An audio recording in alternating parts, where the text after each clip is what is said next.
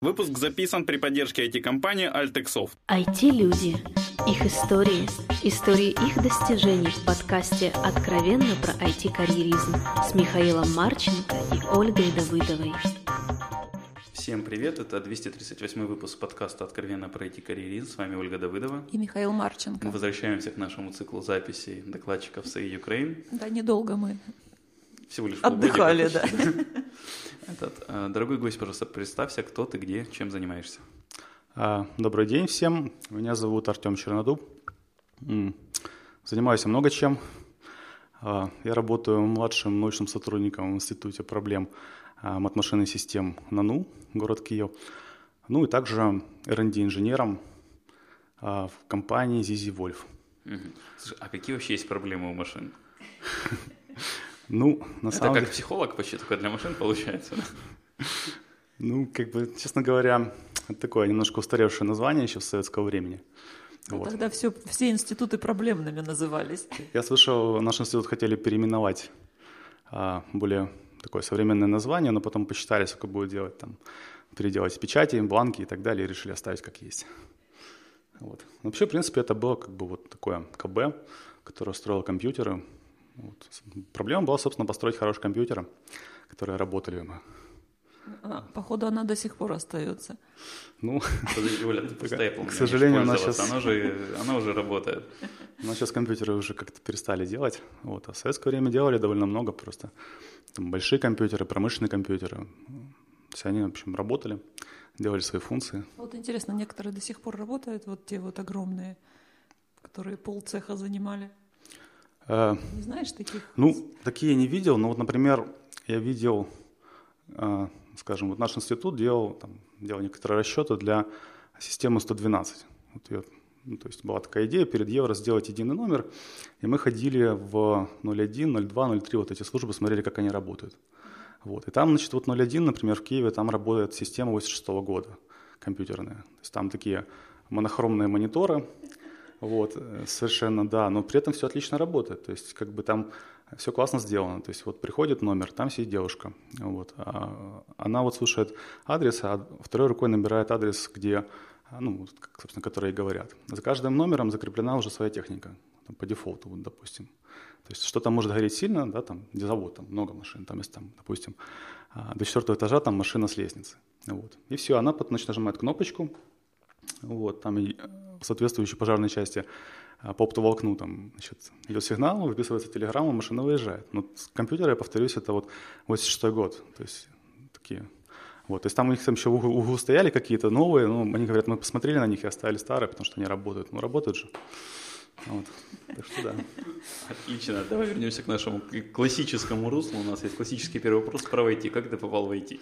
А, да. Ну, собственно, я, можно сказать, в IT попал два раза. То есть первый раз я попал в IT, наверное, можно сказать, в курсе на втором института.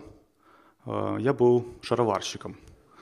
Вот, наверное, знаете такой термин, хотя сейчас, может, по-другому называют. Это я думаю, сейчас он, к сожалению, наверное, просто уже пропал. Шаровера как-то как факт, по-моему, перестал существовать. Не, ну почему? Почему? Не, ну есть реал, есть больше все равно сервисы про, перешло. Ну, больше, больше да. Но тогда это было вот, эм, мы с моим школьным другом Сергеем Кикало сделали программу а, для как бы создания таких вот оболочек для CD. Тогда было очень модно CD. Вот. Сейчас смотрю, у Оли уже в компьютере CD давно нет. Тогда это было очень круто, то есть вот можно было, чтобы человек мог ставить CD, там запускается программка какая-то, вот, где можно там нажать кнопочку, посмотреть фотографии, вот, ну, вот такой вот автораны. Да, ну вот мы сделали такую программку, оказалось, которая работала месяц, потом заканчивала работать. То есть инвестиции на стартап был, по-моему, в сумме составили на все про все долларов 100. Это вот... Я думал, скажешь, ящик пива. Да, то есть вот ну, фактически купили хостинг, вот, и все остальное делали сами. Вот. Ну, в принципе, это, ну, как бы, я считаю, неплохо работало с учетом таких маленьких инвестиций. То есть у нас там доход был примерно долларов 500 в месяц, что для 2001 года и студентов это было на самом деле очень хорошо. Вот. Ну вот как бы так это все двигалось, мне это все очень нравилось. Я, в принципе, думал, что вот закончу институт, буду, значит, программистом. Вот. А потом вышло так, что на четвертом курсе я попал на базу, А база это, вот я учился в Московском физико-техническом институте, вот там такая система, что первые три года студенты, они вот их активно накачивают физика и математика очень сильно, а потом они сразу вот попадают в научный институт, где занимаются вот, ну, собственно, прямой наукой. Идея такая, что вот ученые, которые вот прямо эту науку делают, они вот сразу уже дальше обучают, и, в принципе, студенты вливаются в сразу процесс. Вот. вот я попал в Институт системного программирования в Москве, и там, значит, в лабораторию профессора Жданова, которая, собственно, вот занимались искусственным интеллектом, а, проблемой, как вот самоуправление роботов и так далее. Меня это, в общем, так потрясло. Вот. То есть нам вот показали такую программку, например, а, систему управления для спутника.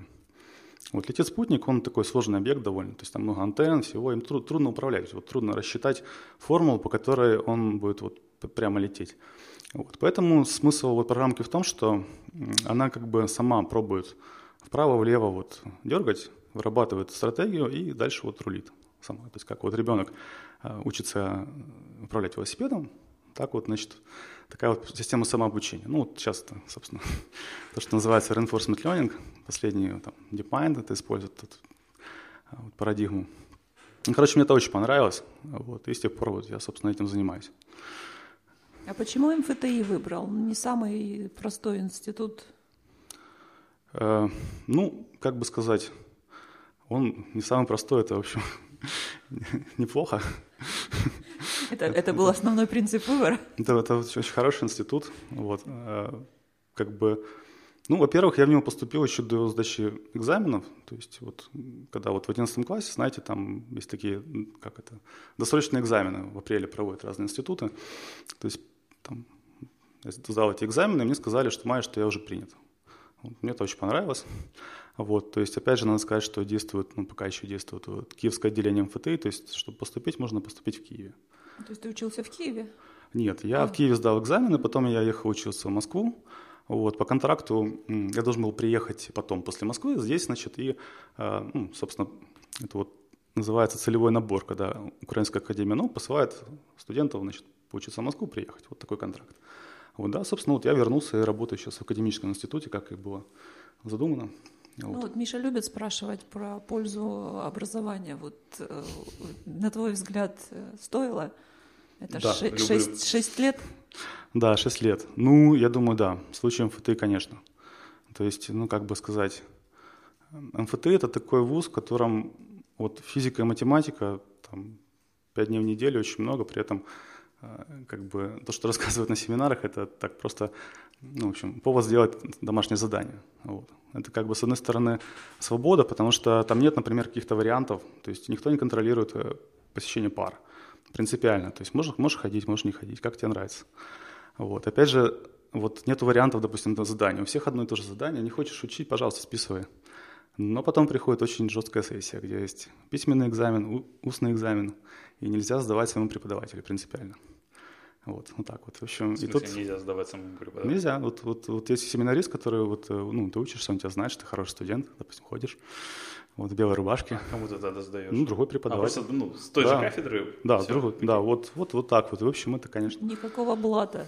Я, да, там, конечно, вот у нас не знаю, я, по-моему, в первом семестре вообще в Москву ни разу не поехал, просто не было времени. Некогда учился.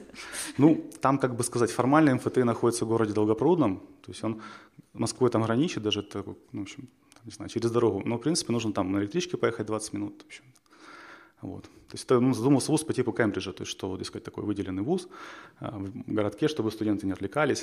То есть он московский, но чуть-чуть э, в стороне. Ну, он всегда был хорош. Не знаю, правда, вот прямо как сейчас слышала другие мнения. Ну, Насчет чего? МФТИ. Ну, не знаю, в мое время, наверное, как бы еще было хорошо, сейчас не знаю, но я думаю, тоже неплохо. То есть, конечно, известно, что вроде как деградирует образование везде по чуть-чуть, ну вот. Ты успел. Не знаю, наверное. Что потом было после успешного старта коммерческой деятельности айтишной? Э, ну, как бы сказать, вот этот мой проект вообще такое движение насчет условно бесплатного программного обеспечения, оно потихонечку закрылось. Вот, я занимался... Стало больше бесплатным, чем условно бесплатным?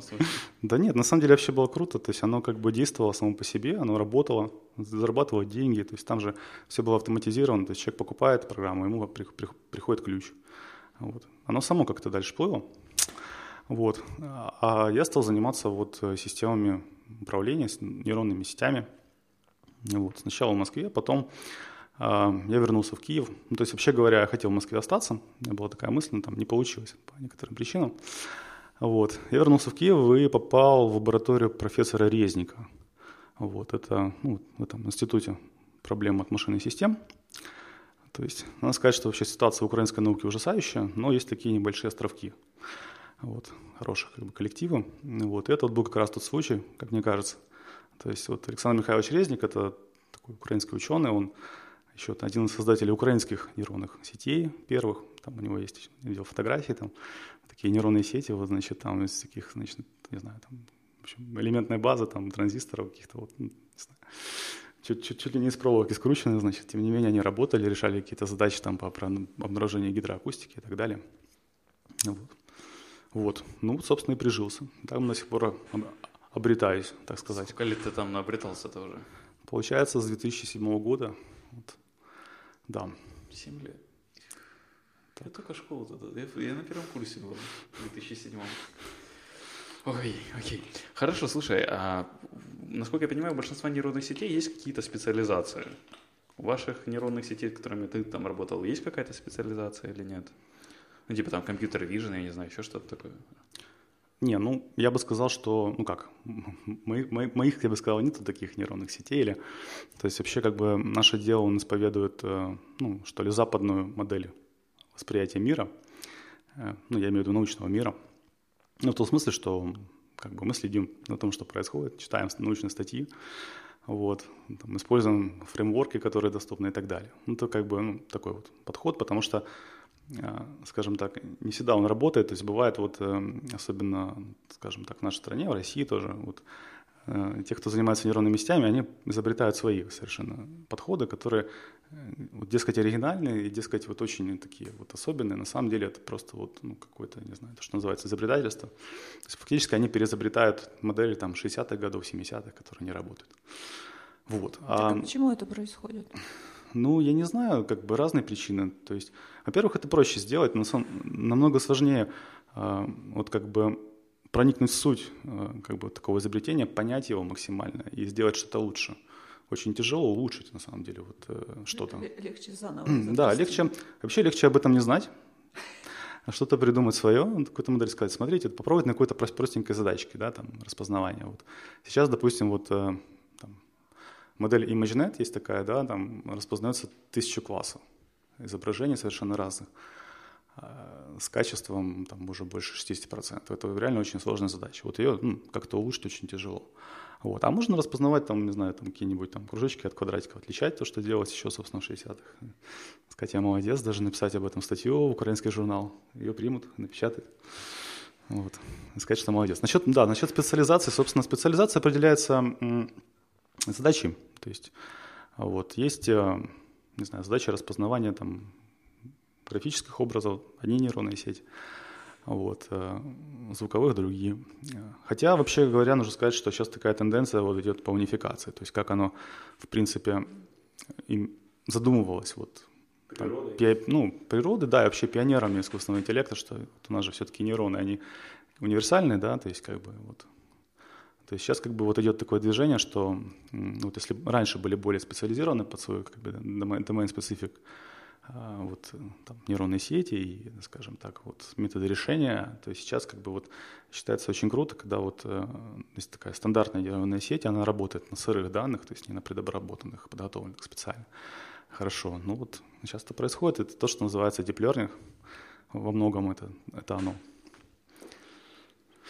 Вот. Окей, круто. А что в этом интересного для тебя, вот, когда ты с этим говоришь? Ну, неужели не интереснее сделать, ты уже, по-моему, говорил в каком-то из подкастов, какой-нибудь банковский продукт просто, чтобы им люди пользовались, и денег больше, и проще, ну, и фидбэк я, быстрее? Так я этим занимаюсь, как бы. А. Я вот наполовину ученый, наполовину, как бы, как это назвать, машин learning инженер, можно сказать. То есть Ученый это как бы вот нужно там взять какую-то, не знаю, стандартную задачу, долго думать, там бенчмарк, и постараться вот улучшить или ускорить, или ну хотя бы просто вот хорошо понять, как это работает, то есть какие-то формулы написать про это или там. Вот. А Практическая задача, да, конечно. То есть вот я сейчас работаю в EasyWolf, а, мы занимаемся распознаванием образа очень практически. У нас есть а, там продукт EasyPhoto, в котором есть а, распознавание лиц, там, распознавание вот сканированных документов, например, оно автоматически может найти вот ваши сканированные документы, которые у вас где-то разбросаны, вот, и пометить их. Вот. Также распознавание котиков и собак. Вот. Это вот было вообще главное пожелание нашего инвестора, ему так это хотелось сделать распознавание котиков. Вот это все делается на основе глубоких нейронных сетей, learning сейчас. Собственно, вот очень практическая вещь. Ну и, в принципе, до этого, то есть, как бы, э, не знаю, у меня было несколько проектов, в основном стартапы, то есть именно по вот внедрению машин learning, э, нейронных сетей, задачи распознавания, вот разные программные продукты. Вот. То есть связано это было с тем, конечно, что как бы, меня совершенно не устраивает зарплата а, вот, научного сотрудника, который сейчас, по-моему... А, а там еще и платят? Я не, удивляюсь, да, конечно. Да. То есть платят, по-моему, что-то около 2000 гривен, но в последнее время нам не платят за, за все дни, то есть там что-то за три дня платят, как-то так, да. Вот, то есть, ну, все, все довольно, довольно, как бы, в этом, в этом смысле тускло, так что вот люди, которые у нас работают, они больше, как бы, вот, ну, просто фанат своего дела, у нас как, как свой клуб, не знаю, можно сказать. Ну, это как вот. хобби получается, то есть наука в Украине это скорее хобби для себя? Ну, чистая наука, я бы сказал, да. Ну, по крайней мере, не знаю, я вот вижу свой узкий сектор, у меня же там вот машин learning, вот, я не знаю, как там других есть, же много разных наук, вот, физика, математика и так далее. Вот. Нет, в принципе, вообще говоря, есть еще прикладные проекты, вот, они не всегда бывают, то есть, вот я говорил, вот, вначале это там, 112 система, государственный проект, или, допустим, вот наш институт делает систему РАДа, ну, вот голосование вот это. Собственно, он, это как-то его кормит худо-бедно. И у нас была задача сделать э, систему распознавания лиц и э, отпечатка пальцев для депутатов, чтобы они э, вот как бы... За всю команду не голосовали. Да, не голосовали, да. Вот, собственно, с того времени я начал заниматься распознаванием лиц. Вот. Ну, вот такой проект. Ну, это ну, как бы не, не, не пошел в продакшн. Жалко. Чего бы Жалко. Знаете, в общем, ты успел выучить всех политиков в лицо, но в продакшн это не пошло, я понял. Нет, я не успел, но я был зато в раде, мы там, значит, мы тестировали. Там сделали другую систему, на самом деле, проще. Там есть вторая кнопка, которую нужно держать нажатой. Пока человек голосует, ну, то есть он держит кнопку, вот. Нужно Достаточно двух человек. Один держит все время Про- кнопку, а Просто нужно держать две, две кнопки. Вот сейчас там сделали. Это проще, чем распознавание лиц. Вот. Оно там сделано, но просто его никто не включает. С чего бы это? Ну вот, непонятно. да. Окей, а давай про Зизи Вольф. Как ты туда попал, собственно? А, ну, собственно, как бы по знакомству. В принципе. По блату. Почему по блату? Это не МФТИ, ну, есть блат, а есть знакомство, Миша. это две разные вещи. Отличаются. Я, я не помню, чтобы там был слишком большой конкурс, вот куда я попал. Ну, просто у меня был друг, у которого был тоже друг, который был вот продукт, тим-лидер, точнее, проекта Zizi Photo. Вот, он сказал, вот у нас есть, значит, стартап, интересные задачи, давайте работать. Вот. И, собственно, я пошел вот работать вместе с моим студентом бывшим, который я был научный руководитель. А, то есть вот на месте как бы там до сих пор действуем. Это очень интересно заниматься как бы практическими вещами. Этот стартап, он уже какие-то деньги приносит или пока у вас вбухивают инвестиции и прокармливают украинскую науку параллельно с этим? Ну вот, нет, пока, пока не приносит. То есть когда приносит, это уже, наверное, не стартап получается. Нет, вполне стартап, стартап. может приносить деньги. Нет, пока, пока нет. Но я все-таки не могу удержаться. А, а, ты в курсе, почему все-таки котики и собачки? Ну, как бы вот начальству захотелось. Ну, то есть э, историю этого желания не озвучивают? Нет. Оль, по-моему, просто ты на Фейсбуком не пользуешься здесь. Это вообще а, глупый вопрос какой-то. Я вообще не в теме. Просто, ну, ладно. Не, ну, как, как сказать, я вот, я вообще абсолютно не против. Вот. Можно котики, собачки, можно там еще что-нибудь, какая разница. Задача ну, интересная. Ой, смотри, любой современный медийный проект, если в него добавить котиков или собачек, он становится круче. Не знаю, да, моя вот фейсбучная лента, да. там только еда какая-то. Вот у тебя просто неправильный круг интересов, Оля. Я, я, кстати, недавно, я почему спросила, недавно попалась статья тоже по распознаванию тигра, чего-то там такое. Я просто прочитала, что, оказывается, это да, очень да. сложная задача, потому что там есть нюансы, которые, вот, допустим, человек сразу может э, распознать, там тигр, пантера, допустим, она же тоже полосатая, да, просто. А вот э, машинная программа не срослось. Э, ну, как бы сказать, да, это, это все правда. Вообще, как бы задача распознавания, она очень тяжелая. То есть в том смысле, что ну вот наши глаза, то, что мы это просто выделяем линии и так далее, это вот результат многомиллионного отбора генетического и так далее. Вот. А компьютер заставить это все делать очень трудно. Вот. Но сейчас, сейчас действительно вот пошли очень большие успехи. Я рад, то есть вот фактически речь идет о третьем пришествии нейронных сетей. Вот, то есть первое было в 60-х годах, потом все разочаровались, потом в 80-х, 90-х все разочаровались. Вот сейчас как бы пришло третье. Вот. Это, конечно, вот меня лично очень радует. Артем, я где-то у тебя вычитал, что ты чуть ли не с Дарпой работал. А, ну, можно так сказать, но все это как бы было немножко менее романтично. DARPA это вообще, по-моему, не романтическая структура, мягко говоря, но это интересно. А... Оль, ты знаешь, что такое DARPA? Не, а я ты серьезно знаешь, что такое DARPA? Нет. Я Артем, расскажи, что такое DARPA? Погуглю.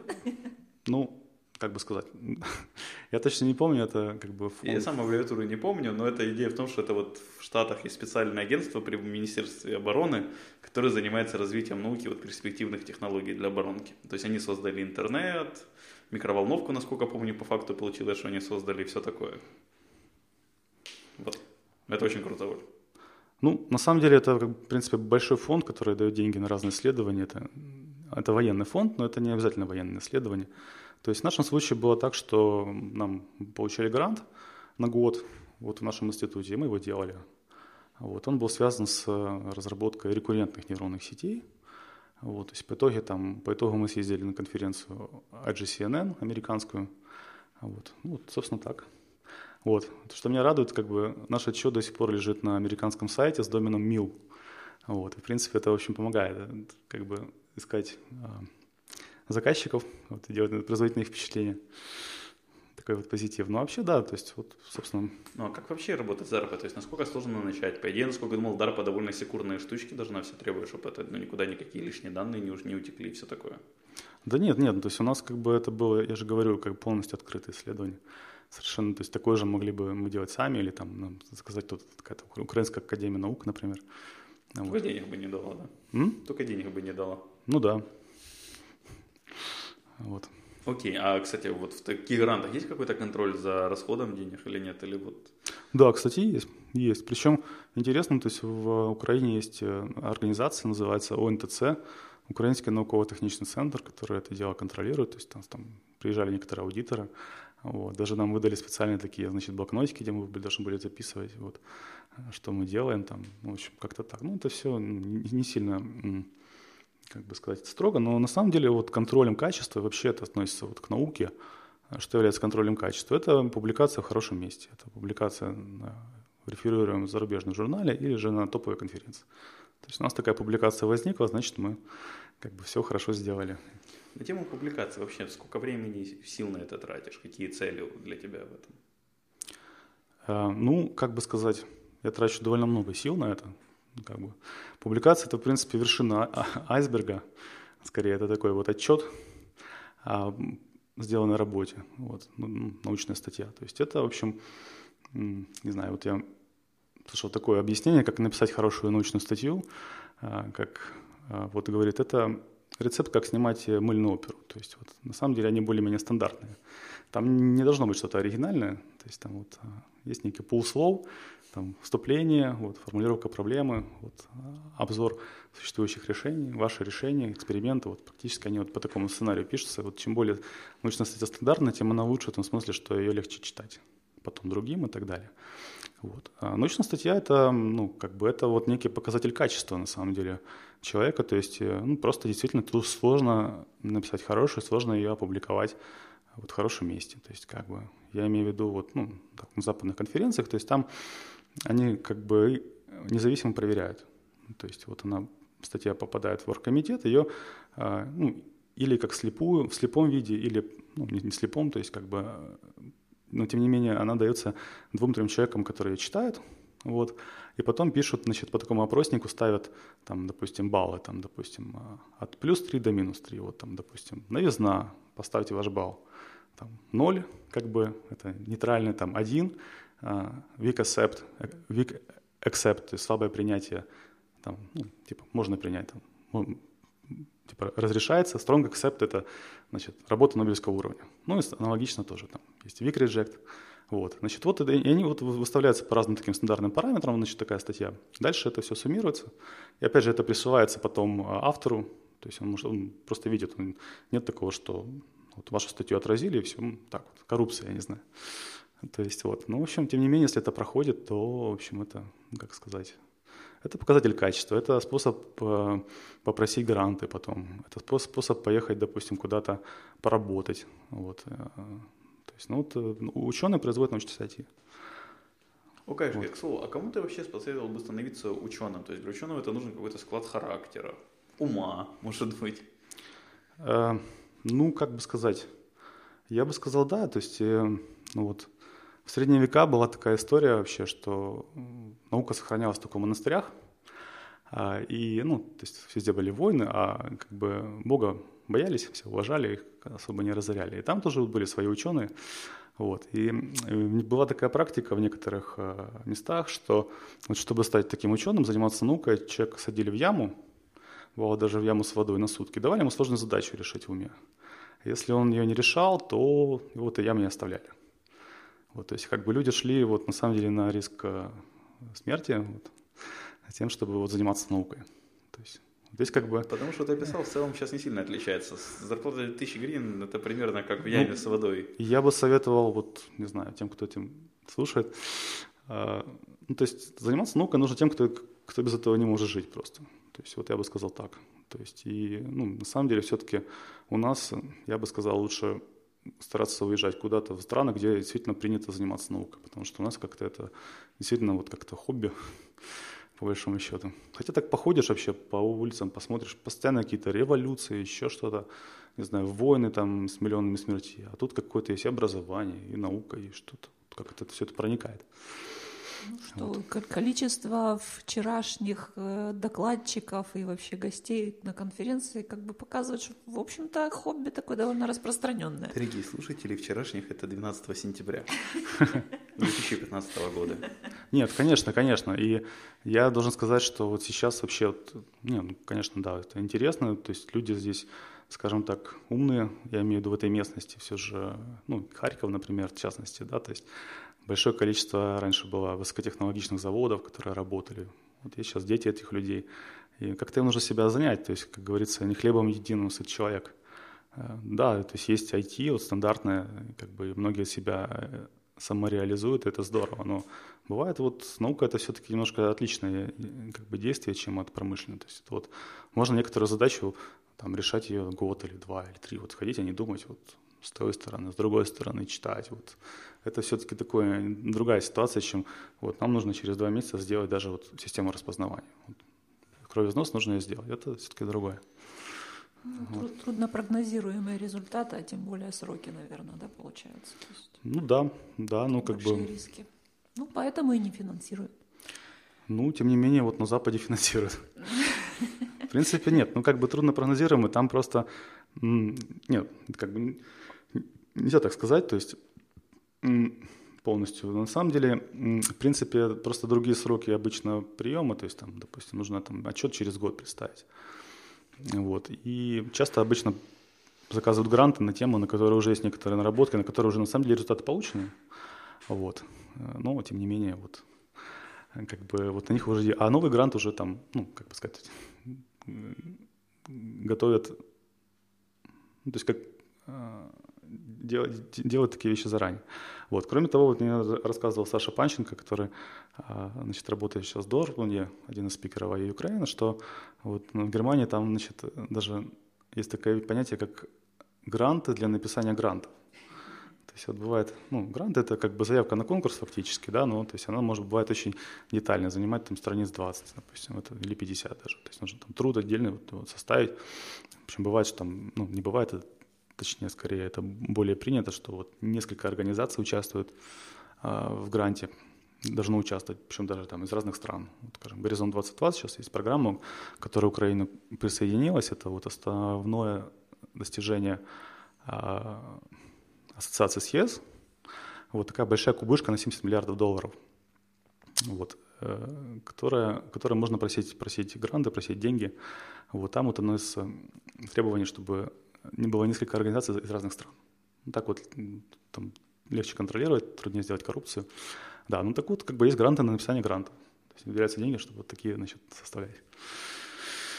Вот. Дальнейшие планы есть у тебя? Дальнейшие планы? А, да не знаю, как-то таких очень сильных нет. Ну, в смысле, я собираюсь делать то, что я сейчас делаю, то есть заниматься наукой, делать, стараться прикладные вещи. Вот. То есть... Окей, посоветуй две книги нашим слушателям. А, две книги. Да, ну то есть я, я хочу посоветовать две книги. Первая такая техническая книга. Вот, она, правда, не очень распространена, но если постараться, можно скачать. Э, называется э, Machine Learning and Algorithm Perspective. Машинное обучение, алгоритмическая перспектива э, Стивена Марсванда. Вот, то есть там как бы такой вот курс машинного обучения для начинающих, вот, тем не менее, довольно грамотно сделанный. То есть когда вот можно, в общем, уже так если, если вы, допустим, это, это, это книга для программистов, которые желают вот, э, делать машинное обучение, э, нейронные сети и так далее. Вот. А второе, наверное, вот я недавно прочитал, мне очень понравилось, художественная книга а, Владимир Лобос «Желтые короли». Это про таксистов Нью-Йорка. Вот. вот такие Это, книги. наверное, до Убера были, а не королями. Ну, кстати, да. Кстати, да. Окей. И напоследок, пожалуйста, что-то хорошее нашим слушателям. А, ну, я хотел бы пожелать слушателям как бы тратить время эффективно вот, и делать то, что они хотят. То есть если как бы, они хотят работать и зарабатывать, чтобы у них получалось эффективно работать и зарабатывать. Если они хотят делать семью, то делать семью. Вот. Ну а если кто-то хочет э, заниматься наукой и, и нет другого выхода, Окей. Большое спасибо всем, что нашел время ответить на наши вопросы. Спасибо слушателям, что слушали нас. Спасибо Альтексофту за эту замечательную конференцию. Все вопросы и пожелания у меня на почту шами13 собака Всем спасибо, всем пока. Пока-пока. Пока. -пока. пока.